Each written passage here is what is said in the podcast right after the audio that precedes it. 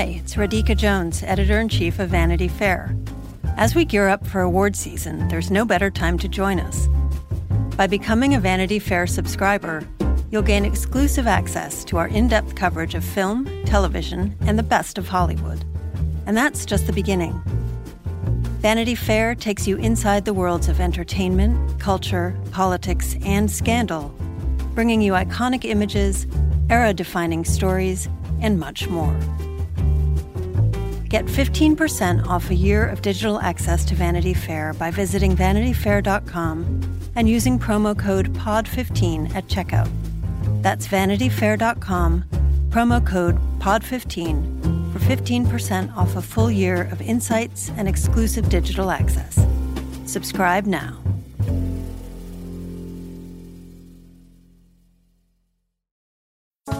Hello and welcome to Little Gold Men, the award season podcast from Vanity Fair. It's such an honor to present this next award. And here are the nominees. And the Oscar goes to. And the Oscar goes to. And I can't deny the fact that you like me. Right now. You like me. I'm the king of the world. There's a mistake. Moonlight, you guys won Best Picture.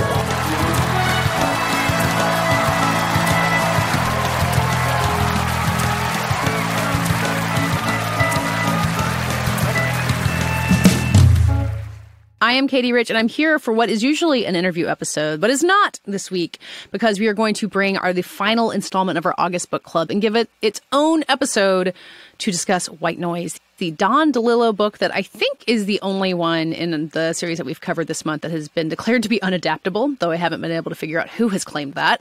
Um, we can talk about why you might say such a thing. Um, and joining me is Rebecca Ford. Hi. And Hillary Busis. Hello. When we switched from covering Killers of the Flower Moon, which had been in the lineup for our fourth book, um, to this because Killers is delayed till next year, I felt kind of intimidated by it. And Hillary, you're like, ah, I've read it before. I'll read it again. It's no big deal. Um, uh, why were you so willing to jump back into this? Not like it's not like a challenging like Dostoevsky novel, but it's not like an easy read. Um, but Hillary, you seemed really ready to tackle it. Well, it's like funnier and easier, I would say, to read than a lot of very literary National Book Award sort of books. I will say that I have not read other Don DeLillo books. Um, I think that this is probably among his more accessible ones, uh, if not the most accessible. And yeah, yeah I, haven't, I haven't either. So yeah, having having some familiarity with it from the college class uh, that I had to read it for uh, Mumble Mumble years ago was uh, sort of nice. Although I, I will tell you, um, when I picked up my copy again, I found that my highlights conspicuously stop partway through the book. So it is very possible I never finished it. what was the name of the class that you read it for? It was for American Family Fictions, Oh. taught by Maura Spiegel. Well, a great that- lady. This seems like a, exactly the book you would read for a class like that. Um, Rebecca, did you have any history with this book before we picked it up for this podcast? No, I had not read it. I I had always wanted to. We literally had a copy of it on our bookshelf in my house because it's one of those books where I'm like, I'm going to read this eventually. Um, so I was I was glad I had a reason to really sit down with it and read it after all this time. Um, I brought up the unadaptable thing in the beginning because, I mean, if you look at the Wikipedia page, you see that uh, in 2004, Barry Sonnenfeld uh, was trying to adapt it. So it has been a long journey.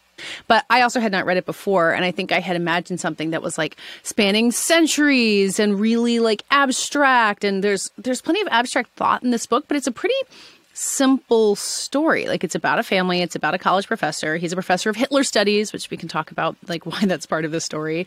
Um, and there's an airborne toxic event that kind of changes their lives. But even like on Wikipedia, which I have open, it says a cataclysmic train accident tears their lives asunder, which is not really what happens. Like it's about living in a time of apocalypse and can, going about your business, which I think is something that uh, we're very familiar with in, in our actual lives. Um, do you guys get the unadaptable idea more than I do, maybe, of why this would be such a challenge to bring to the screen? I mean, I think so. It's it's more of a of a vibe, as the kids say.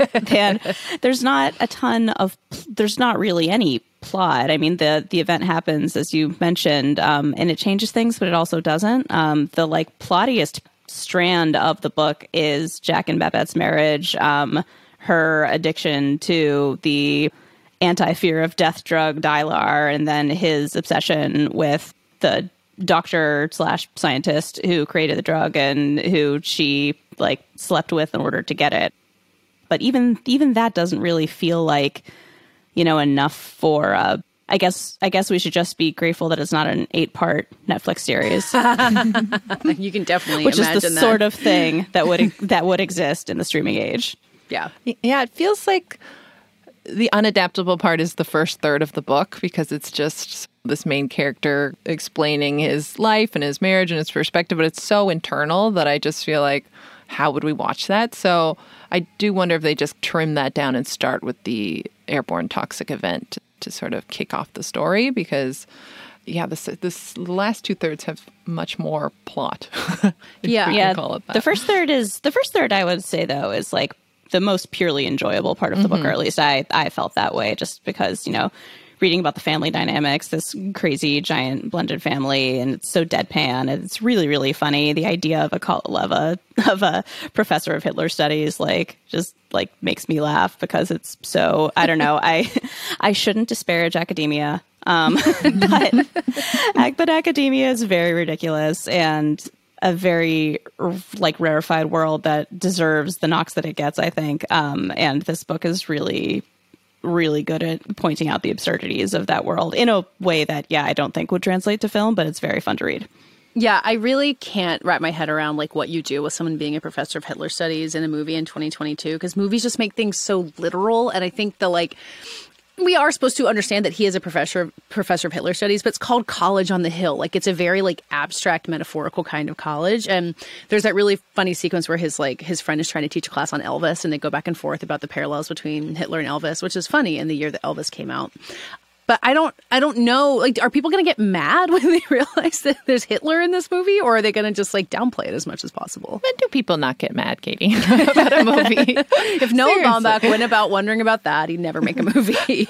I don't know. I, I feel like the bigger danger with all the satirical elements of the book is just. I, I think that White Noise was so influential, and you can really feel it, especially in contemporary fiction, when you look at everybody from like Jonathan Franzen to like Ottessa Moshfegh, and like, I don't know, so many of the highbrow books that have come out in the 30 plus years, 35 years since it was published. Um, that 38, I, I can't do math, but I, I wonder if like an adaptation is going to necessarily feel like kind of dated or inessential just because so many of the points that Don DeLillo makes in this book have been like taken and ran with over the past almost four decades um, by so many other people that it's just going to kind of feel like too late. Which I don't know. That's that's sort of how I felt about like the Dune adaptation, which apparently I am kind of alone in that everybody else loves that movie. but I don't know. Watching Dune, I was like, okay, yeah, I know all of these tropes. Like I'm, I Frank Herbert invented them. Like you, you give him credit for that. But Star Wars has been around for 50 years at this point. Like, do we need a Dune movie? And I don't know. I sort of, I sort of wonder if like there are so many contemporary satires like in the vein of White Noise at this point that a movie is just going to kind of feel like it's imitating the book's own imitations or something.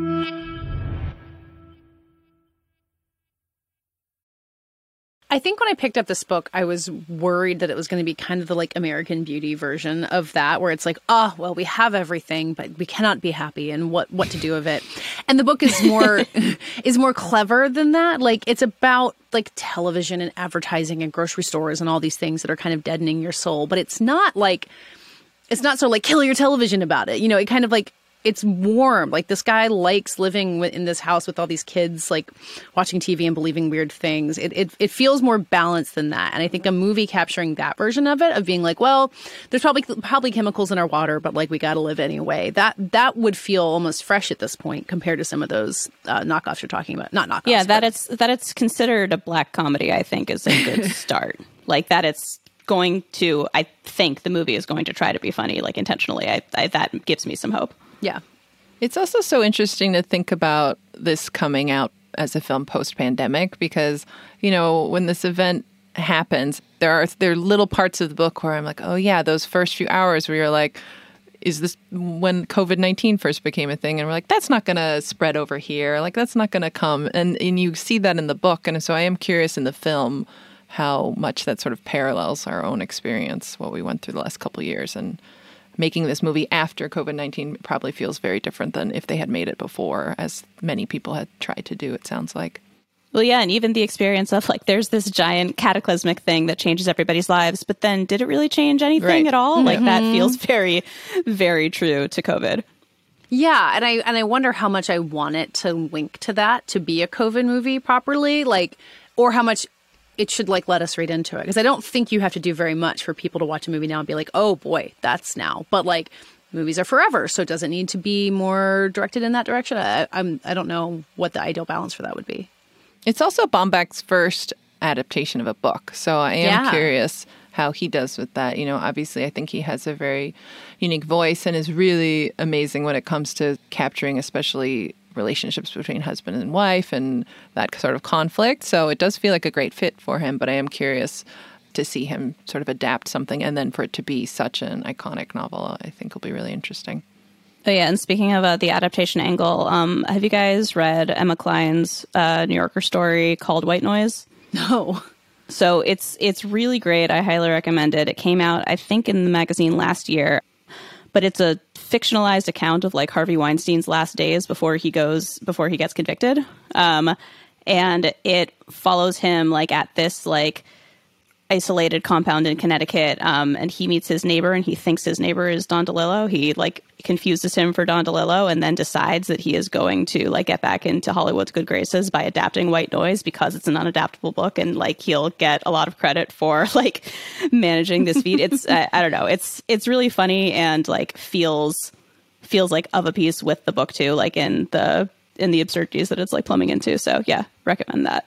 I would see an adaptation of that as well. gonna be the sequel to White Noise that uh, no one is sure that they wanted. White Noise and She Said. It's like how weird to have that coming out. Don't forget women Both talking. This Yeah, has been yeah. our book club. I guess Bones and All is the one outlier in our um, in our book club month.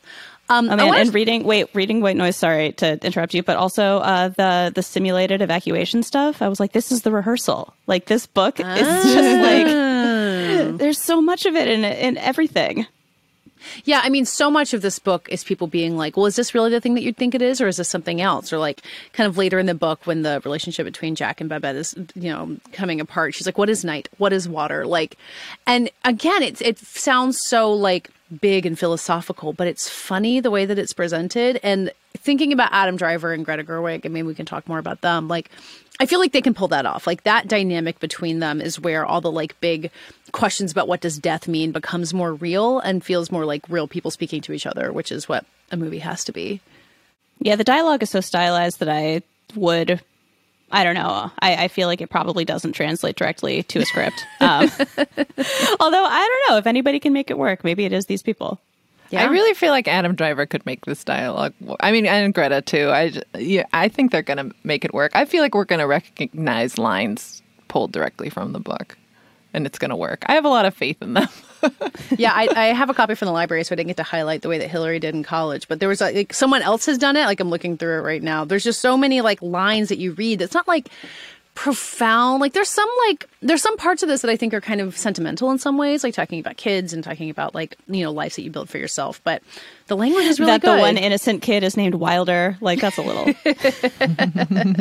See, I didn't even think about that. That's why I needed to go back to academia, Hillary. Um, but yeah, the turns of phrase in there, like you could do a voice of narration from Adam Driver, but like I, th- I think a big question I have about the adaptation is like as a character, like for for a guy who the character is a like white guy college professor who has everything but like is afraid of death, like that can get real intolerable real fast. And the book pulls that off, but I wonder if you need less of that voice in a movie for it to work as effectively.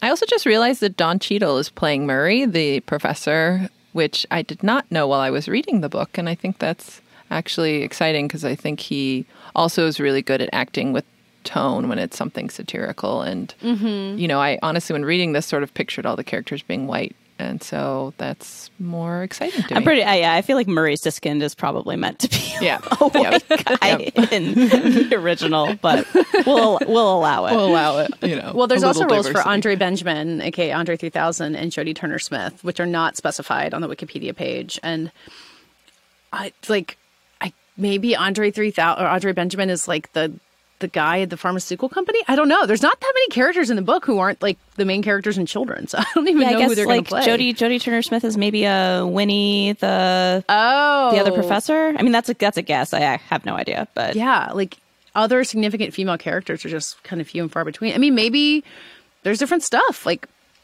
I don't know how much you mess with something like white noise and change and add characters, but who knows? I think it probably makes sense too if you're trying to make it make sense as a movie.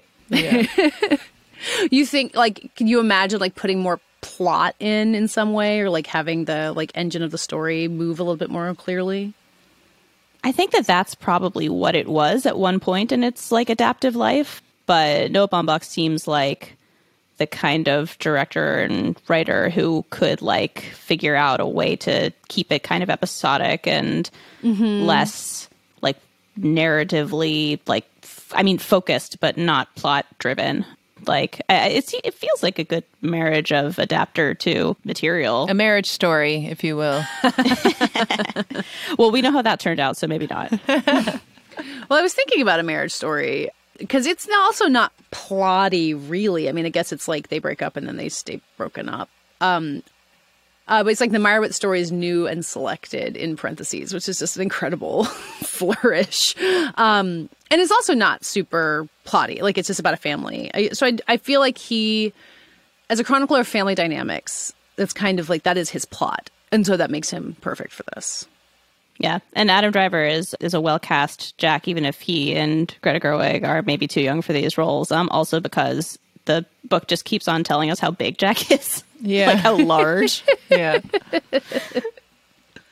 Yeah, I mean the character of Babette, I think, 'cause for so much of it, she's like the cheerful, forgetful one, um, and I think layers of her character are revealed as the book goes on. But it's not really about her. Again, it's a, it's a story narrated by Jack, but. I did. I could imagine Greta Gerwig in that role really easily, and I can also imagine her bringing more to it than what's in the book, even if it's not like actual new plot. Yeah, I'm hoping they gave her a little more, or she brought a little bit more to that character, which I think she will. And obviously, being partners with Noah, I'm sure they collaborate very closely. So, and Greta is also a writer herself, so I feel like we can expect uh, that to be a well-rounded character. Yeah, I'm. I am curious about the kids too because I feel like there's an easy way for them to be precocious or like like irritating in the way of like movie kids. Um, but and I don't. I don't know. I'm curious about Heinrich. I want to see how he how he Man, translates. didn't you get the sick screen. of Heinrich? Like, I feel for him, but man, I got sick of that kid fast. but I really believe that that kid is a real person. Like in a way, Mhm. maybe that not every character in this like very like hyper real world is. Like his argument with his dad about whether or not it's raining. Like I, like it's the sort of thing that I can very much see like a smartass fourteen year old actually doing. Yeah, all three of us have children, so we just like read this being like, "Oh God, no! what, is, what is coming for us?" but that was one of the lovely parts that I was thinking about too, where they're at the evacuation shelter and Heinrich winds up like talking to a huge group of people, like telling them what's going on, and Jack, his dad, is like, "I can't let him know that I'm here, or otherwise it'll like break the spell. Like I have to like let him grow without me." And like, like I said, like it's not sentimental, but it's just very like nice way to think about your relationship with your kids that isn't apocalyptic or dystopian or anything like that. And I feel like that element is really important to making the book feel compelling all the way through. Yeah, and Don DeLillo doesn't have kids, which I was surprised to learn. Oh, really? Yeah. I didn't know that. Yeah. Well, he writes them well. He does. I know.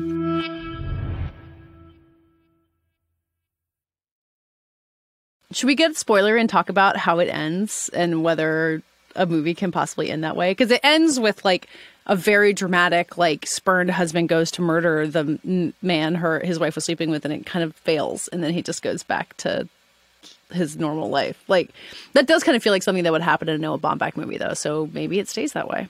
Yeah, that he is like such a such like a failure even at even at murder.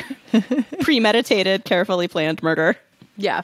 Yeah, it feels like the. T- I I think they're gonna stay pretty loyal to the ending. I also, I mean, with adapting a book like this, that's the challenge, right? Is you can't piss off fans of the book by changing it too much. So. Well, it doesn't seem like there's going to be like a restore the DeLillo verse hashtag. You don't. You don't think people are gonna come out with their picket signs of the ending of this movie is changed? Yeah, I don't know. Before Fight Club, maybe White Noise was the the book that got people to be fans for all the wrong reasons. that's that's a nice thing about like making a literary like a literary movie rather than something like mass market. It has a lot of admirers and a lot of fans, but hopefully not the kind who are on Twitter. yeah. They're all at uh, colleges uh, talking in uh, the cafeteria about what is it? All those professors are talking. They, they, they throw out all these hypothetical situations like over lunch, and it goes on forever. And you kind of the problem is that they're all adjuncts, so they don't have enough time to watch TV. Um, to get meta for a minute, like as we talk about this, White Noise is one of the few fall movies that like we really don't know that much about. Like Rebecca, you might know someone who's seen it. I have not talked to anyone who's seen it. Like we've been getting glimpses of a lot of stuff ahead of Venice, but this one has been super under wraps, which I'm taking as a vote of confidence, but it could really go either way. Like it, it's such a, a mystery, right? It feels like that's the overall strategy with Netflix this year, and, and I do think it's a smart one. I mean, we saw every year we see some films peak or burn out early um, with a lot of overexposure, and they are keeping this one close to the vest. But I think because they're aware it's it's hitting Venice, it's opening New York, like it's going to be everywhere very very soon. So yeah, I don't know anyone who's seen it either, which is very unusual for this time of year. But I think it's probably a smart strategy if they're really confident in it. Yeah, it's the same deal with Bardo, their other big mm-hmm. movie that's going to Venice, the Iñárritu movie. So, um, yeah, you're right that I guess they've recognized like a year after Power of the Dog that if you're going to go early, you got to like tread really, really carefully. And is there only the one image from it so far, even out there?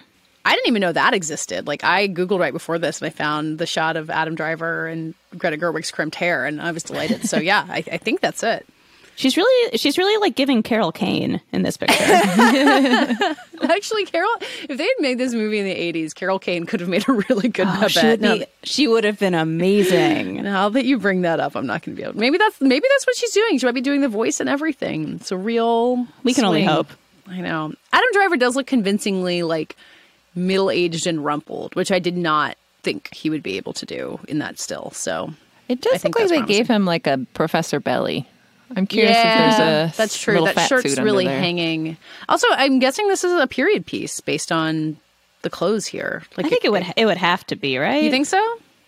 Yeah, because cell there's so much would change yeah. it all. Yeah, and there's so much stuff about like tabloids, like tabloid media, which that's doesn't true. really exist anymore. Yeah, yeah. I mean, and I I guess in terms of thinking of it as a COVID movie, seeing something set in the past, and you know, not that like a pandemic existed then, but that like these things are, have been around, always will be around. Like there's something powerful about that too. So to, to conclude, I, I think I would recommend anyone read the book before. Like we don't know how different the movie is going to be. I would be very interested to talk to someone who sees the movie and doesn't read the book, but you know, it's a, a great work of American literature that I think holds up and is worthwhile in a way that even I probably wrongly was not expecting. You guys agree? Yes, read the book. yeah, I, I, think largely, I do think like some of the like consumerism stuff feels a little a little dated and like and like a little eighties, and you know, I get like kind of like an American Psycho vibe from it, and uh, although this is much a much more pleasant book to read than American Psycho, um, American Psycho made a great movie.